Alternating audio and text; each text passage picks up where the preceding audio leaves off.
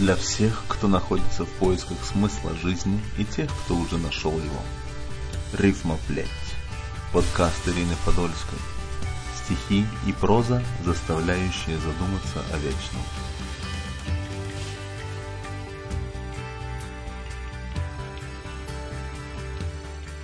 В большей степени произведения, посылаемые мне свыше, я назвала бы призывными. Зачастую послание вплоть до запятой я вижу во сне, а затем просто переписываю из сознания на бумагу.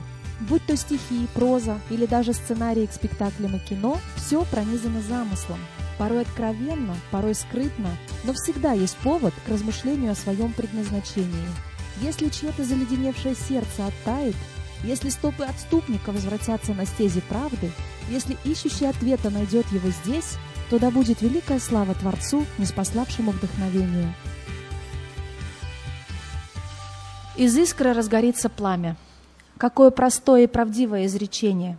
Но чтобы не было искры, можно обойти спички стороной и не играть в них, не брать в руки, ведь неосторожное движение и пожар будет не остановить. Притчи, 17 глава, 19 стих. Кто любит ссоры, любит грех. И кто высоко поднимает ворота свои, тот ищет падения. Спички. Ну почему так больно? Почему?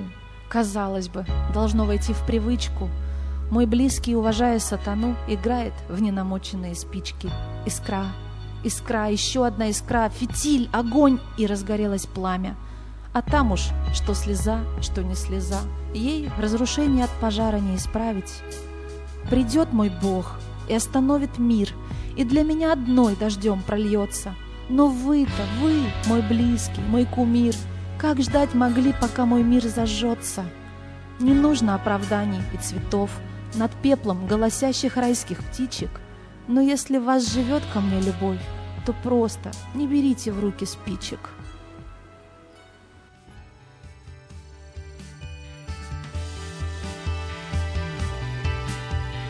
В этом эпизоде использованы материалы аудиобиблии от wordproject.org. Также музыка от Purple Planet Music на SoundCloud, стихотворение начитано автором. Спасибо, что были с нами. Оставляйте свои комментарии. Подписывайтесь. До встречи на следующей неделе. Рифма плеть.